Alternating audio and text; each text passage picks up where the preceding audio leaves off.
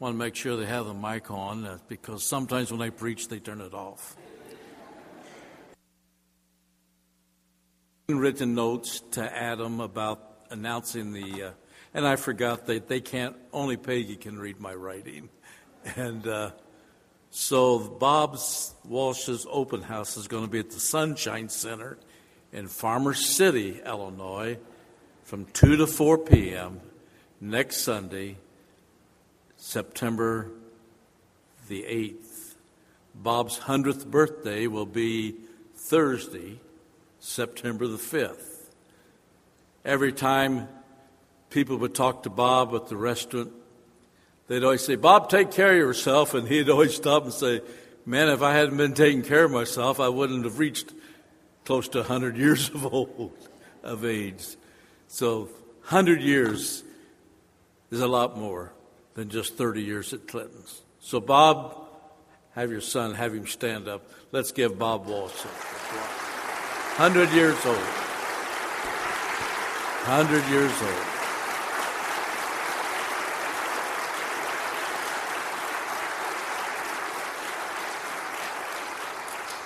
I can remember calling on you in the hospital at the old Mennonite hospital.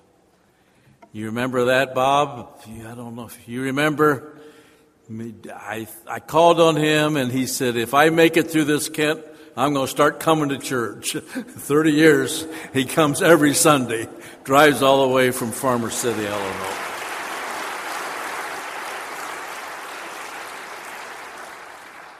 Well, I have a lot of memories, but I'm not going to share all of them with you. I was going to share some with some of my friends, but they're not here today, so no need to waste time. I would have thought my youth minister for 20 years would dismiss church at Little Galilee and bring him in here out of that heat, but I forget their activities room now where they hold church out there on family camp. It's air conditioned, so they're not going to come in here today. And uh, just shows you who your real friends are. Thank you for being my real friends today and being here. I have my daughter and my twin granddaughters, uh, Reese and Rumor, with me today to celebrate our special day. I remember when we moved here and uh, school had already began, and they told my daughter that she'd be going to school clear across town. Third grade, wasn't it, Jill? Your third grade when you were first here? I said, Well, that's funny. There's a school just a block from the parsonage. They said, Yeah, but we divide them up. Well, I talked to somebody, but they said, It's okay. She can go, go to school a block away. So that's, that's why Lincoln School has always been blessed in this community.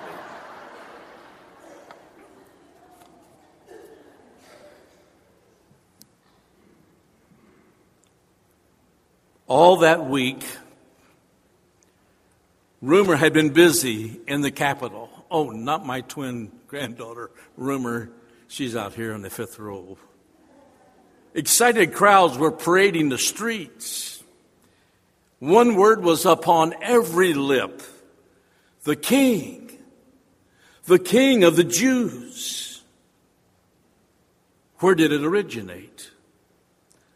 No one seemed to be quite sure. Maybe from the pilgrims from Galilee who had come into the city the Sabbath before, shouting, Hosanna, Hosanna. Rumor was flying all around the city. Any further news? Where can he be hiding? Has anyone seen him? The church courts that were in session debated it. The Roman garrison got wind of it and doubled the guards patrolling the streets at night. Everywhere the rumor was flying the king. And then it all turned out to be a hoax. The coming king? Why, have you not heard? Don't you know who he is? It's that wandering preacher from Nazareth who, who made a scene at the temple the other day. Poor deluded soul. A carpenter's apprentice for a king. And with that, the hopes that had been dashed turned to anger. He will suffer for this. Arrested already is he? Good. He will die for it. And down the streets to Pilate's palace they poured to see what was going to happen. And inside, Pilate and Jesus were face to face. Pilate had heard the rumors about the king. His sleep had been uneasy for over a week now. And now there was the man right square in front of him. Pilate, looking at him, questioning him, almost began to feel that there was something in the rumor after all. He half believed it was really true. And yet, how could it be? Who are you? He burst out at last. Tell me, are you the king? Then quietly but searchingly it came. The question of Jesus that goes right to the very root of all religion. For Jesus said, Is that your own idea? Or did others talk to you about me? But let's leave Pilate now. For this is Christ Jesus' question to every one of us today. And we must face it. The words that we sang this morning, are they really our words? Or simply something we have heard from past, from our parents or our grandparents? Did you really mean it when you said, To God be the glory, great things He has done in my life? On Sunday mornings, do you really believe it when we cry out, Praise the Lord, praise the Lord? Did you mean it when you sang, I will sing of my Redeemer and his wondrous love for me. Do you really believe that he paid the debt and made you free? Is it to you really sweet to trust in Jesus and, and not in yourself? Can you really sing as you did today and really mean it? Jesus, Jesus, how I trust him. Are they your own words and thoughts?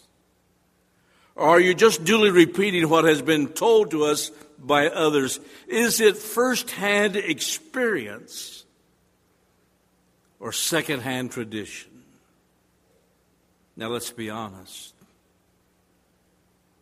I remember one of my first hospital calls when I came, a couple of them. I remember, maybe I'm not right on the years, Debbie, but I went and saw this. Somebody had a baby. Reynolds was her name. And I looked around, and there were people in there. I said, uh, Where's the mother? and this little girl says, I am the mother. she still looks young after 30 years, doesn't she? I remember calling on Becky Glenn at Carle Hospital and of her faith and of her, and of her honesty and, and how she was handling her cancer. Coming home and thinking, is, is she real? Is this a put on? Is this simply repetition of what she has heard on television or from church or something else? I found out she was real. Let's be honest, we've seen the light that comes into human eyes with the birth of real experience. The soul that grows radiant, full of tenderness and of peace and of attractiveness through a discovery of the, of the friendship of Jesus. And I've seen Debbie go through a lot and keeping her faith strong. I've seen Becky go through a lot, keeping her faith strong because they discovered the friendship of Jesus. And the good news today is simply it is within reach of all of us. But there are some who are quite content with a second-hand religion, and that for a couple reasons. For one thing, it's safer. Your alarm went off today at the same time it does every Sunday morning, even though you don't set your alarm any other day, but you would sleep in if you really wanted to, and probably could if you didn't set your alarm. You got up to the very same things you do every Sunday. You parked in the same parking place, unless somebody, visitor, took it. You came and sat in the same seat unless some visitor took it. I remember Kaufman's telling me after they joined our church that some little old lady in our church tapped them on their first Sunday at church in the old building and said, You're sitting in my seat. I don't know, but I probably wouldn't have come back to church had somebody treated me that way. You sing the same old hymns, you know what they are, you go through the routine, you even perhaps know the number. You can't wait to shake hands with people and then rudely interrupted because Jim wants to start singing again. We go through it all, the communion guys standing up, and we take the loaf and the cup and we give the offering if we can. Some smart aleck ushers still today, after 30 years, shake the plate at me instead of my wife. I, she writes the checks. I wouldn't give as much as she does if I was doing that. We go through the same monotonous stand, listen, stand, sing, invite people to Christ, but nobody really comes. Same old thing, let's hurry up. How long's he going to go? We can beat the Baptists to the restaurant. Same old thing. And that's what many people want. You always know who you are with it. That secondhand religion, it's safer. Give us something more quieter, less dangerous and disturbing. Because this safer secondhand religion never breaks out with the sudden enthusiasm of somebody during a service saying, Amen. Amen. Who said that? Or how dare you raise your hand? I saw a great cartoon many years ago when we started having hand raisers at church. A little girl with her dad preacher. They're on the roller coaster going. Everybody had their hands up, but the preacher had his hands gripped on the roller. And she said, Dad, it's okay to raise your hands, you know. But, uh, so we settled down with our second-hand religion, quite content. It's safer. But another reason attracts them too, and it's not only safer, it's also easier. It's more comfortable dealing with Christ by proxy than facing Him alone by yourself. Kind of got into it with the clergy ministerial association up in Michigan for many reasons.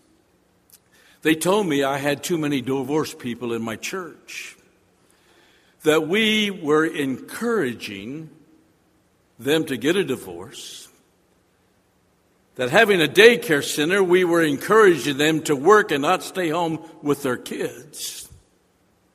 And I said, Well, wait a minute. If you would like to stay home with their kids, or not stay, if you would like to work, do their work, and and they'd be happy to stay home with their kids, but they've got to earn some money to make a living. They used to condemn us by saying, well, you don't have any rules and regulations in your churches like we do. It's easy to become a member of your church. And my response was always, well, wait a minute. I think it's harder. It's easier when you tell people how to look, how to dress, what to read, what to recite, what to believe. When our people have to decide for themselves. And maybe they'll change their mind once or twice, back again. The Bible isn't written. Here's what you can do on one page, and here's what you cannot do on the second page. You have to decide for yourself. Do you remember the cry? Which again and again in the Gospels was on Jesus' lips when there was a needy soul to be saved. He simply said, Bring him to me. Not bring him to my disciples, not bring him to church, but to bring him to me. Now, notice what Paul says in an unusual verse in 2 Corinthians, the fourth chapter, and the sixth verse. For God, who said, Let light shine out of darkness, made his light shine in our hearts to give us the light of the knowledge of the glory of God in the face of Jesus. The only way to know anything about God is to see Jesus for yourself. Many Easters ago, one of our first Easters in our new facility, had a lot of visitors from the home out here east of town, and they sat there. I watched one gentleman while our service was going on, and and he was just stone faced and like, I don't want to be here, and I wish I wasn't here. And I was looking out at him at the corner of my eye, and I didn't know what happened. And suddenly his face changed. And then I realized what happened. The curtains behind me opened up. and Kevin Peterson, dressed like Jesus, with outstretched arms, was there. And I never saw such a makeup of a person's face. And afterwards, I walked up to him.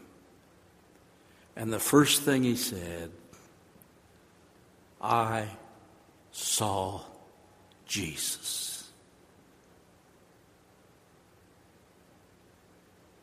Again and again, the Bible drives it home to us that unless our faith is our own, it is dead. Paul in 2 Timothy says, I know whom I have believed. Peter says in 2 Peter, we did not follow cleverly invented stories, but we were eyewitnesses of the majesty, his majesty.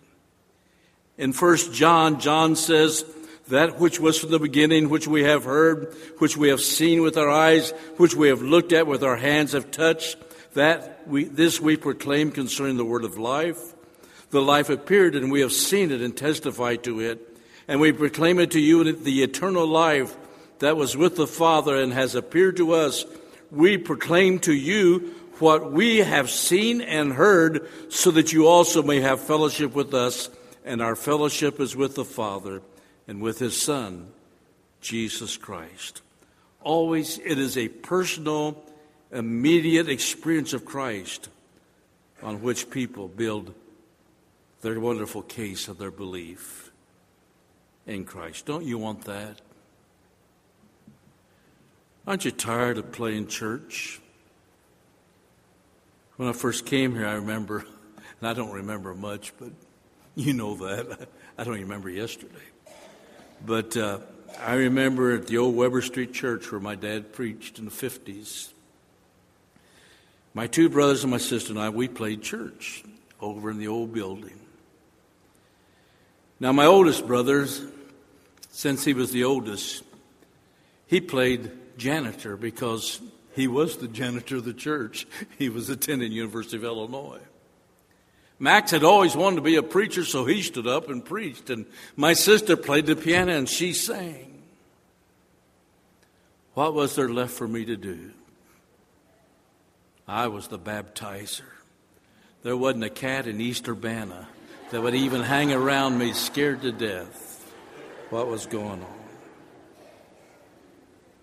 Let me suggest three reasons why we cannot be satisfied with a secondhand religion or faith. There is always something unreal about a faith like that. Repeating other people's words, they don't ring true. About 50 years ago, it's called a house in Grand Rapids. Their little boy said he wanted to be baptized and he wouldn't leave his parents alone. He was attending another day midweek youth program at a church there in their community, and they wanted me to talk to him. And you know, 50 years ago, we didn't baptize little, the really young ones like we're doing now. It seems like, but you know, at that time it was 12. You know, at 11 you didn't know anything about Christ. 12, all of a sudden you knew everything about Christ. You know, and you know, remember those? Remember those days? How many of us were baptized by when we were 12? So I went in there and I talked to him, and he couldn't answer anything. I usually, usually I have to talk to him in front of the parents because that assures them that they know what they're doing. And, and uh, so I asked him to leave the room and asked again, Why do you want to be baptized? And then he went on like a robot. I'm a sinner, sinner saved by grace, and I want Jesus Christ to be accepted to my life and whatever. And he just rolled on and on and on and on. He had memorized it through his youth group. And it scared me to death. So we sat down with him and we described a Bible reading program and, and the youth minister to be able to talk to him a little bit so that his faith would not be secondhand. It is also insecure. If it's not your own, it's always at the mercy of doubts. And we see that many times when it comes to the days of trouble at the hospital, at surgeries, or bad news announced, or at the funeral home. And those who we thought were strong in the faith go completely berserk. It wasn't their own faith. And it's also incomplete. It always gives you the sense of something lacking. We see others and how different they seem to be, how radiant and sure, how unselfish and self controlled. It reminds us the old psalmist who breaks out and says, O Lord, our Lord, how majestic is your name in all the earth. What would we not give for a first hand faith like that? So we come to the practical question How do we get that? You see, we'll never know till we have been where Paul's been and stood where John has stood, knelt where Mary Magdalene knelt. That is why there rings out again and again on the pages of the Bible a cry that simply says, Come and see. Simon cried to Andrew, I found the Christ, come and see. The Samaritan woman who met Jesus at the well ran into the village and said, Come and see the man who told me all I ever did. Is not this the Christ? And their response, remember later, was, Now we believe not because you told us, for we have heard and seen him ourselves and know that this is the Savior of the world. Yes, somehow we got to get where Andrew was and Peter and those Samaritans as close to Christ as that. But how? Well, like everything in the Bible, it seems too simple. I remember we used to talk to people about accepting Christ, and, and there says, oh, that's too simple. There's certainly got to be more about it. They wanted something outstanding or intellectual or over emotional. Pray this certain prayer or memorize this certain creed or the one I like best of all, give a large gift to the church. but sorry to say, that won't save you. It'll be helpful to the church, not to you. But I kept thinking, What is it that we need to be doing? What is it that Satan keeps us from doing? The simple little things. Remember, it was Jesus who taught us that unless we, be, we need to become more humble servants, giving a cup of cold water, giving the hungry something to eat, or visiting the prisoner or the person in the hospital, or passing out a piece of candy out in the foyer. So, why do we expect that, that Christ is going to make something tremendously difficult so that nobody could really understand what's going on? Since He always is tempting us not to follow Christ, maybe we need to keep following. One of my favorite songs is I've decided to follow Jesus. You say you've never really touched Christ yet? Never looked into his eyes? Don't you understand that no one who has sought him has ever failed to find him? Keep following and keep praying. Often people say they do not pray because Christ is not real to them, and perhaps the truth is Christ is not real to them because they do not, pr- do not pray. The psalmist says, Oh, give thanks to the Lord, for he is good. His mercy endureth forever. Not for material benefits do we give thanks, not for security or comfort or prestige or prosperity, but we give thanks to God and praise for Him for who He is and what He's done. And last, which I had to include, because I have a friend that says, What are you preaching on? When I used to preach every Sunday. Remember that long time ago? Are you preaching on sin, money, or love? so I decided to preach on all three today.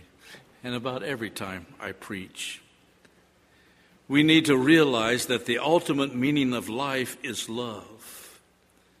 For God so loved the world that He gave. He gives us the offer, and you and I make the choice. Listen to what John says in the fourth chapter of 1 John. Dear friends, let us love one another for love comes from God.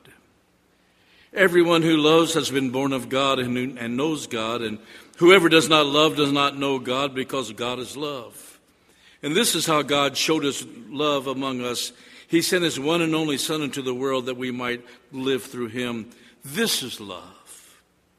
Not that we loved God, but that he loved us and sent his Son as an atoning sacrifice for our sins. Dear friends, since God so loved us, we also ought to love one another. No one has ever seen God. But if we love one another, God lives in us. And his love is made complete in us. This is not what we achieve that matters but what God achieves through us. Now, the unique thing in all of this is that we don't have to beg and plead for Christ to come and to save us.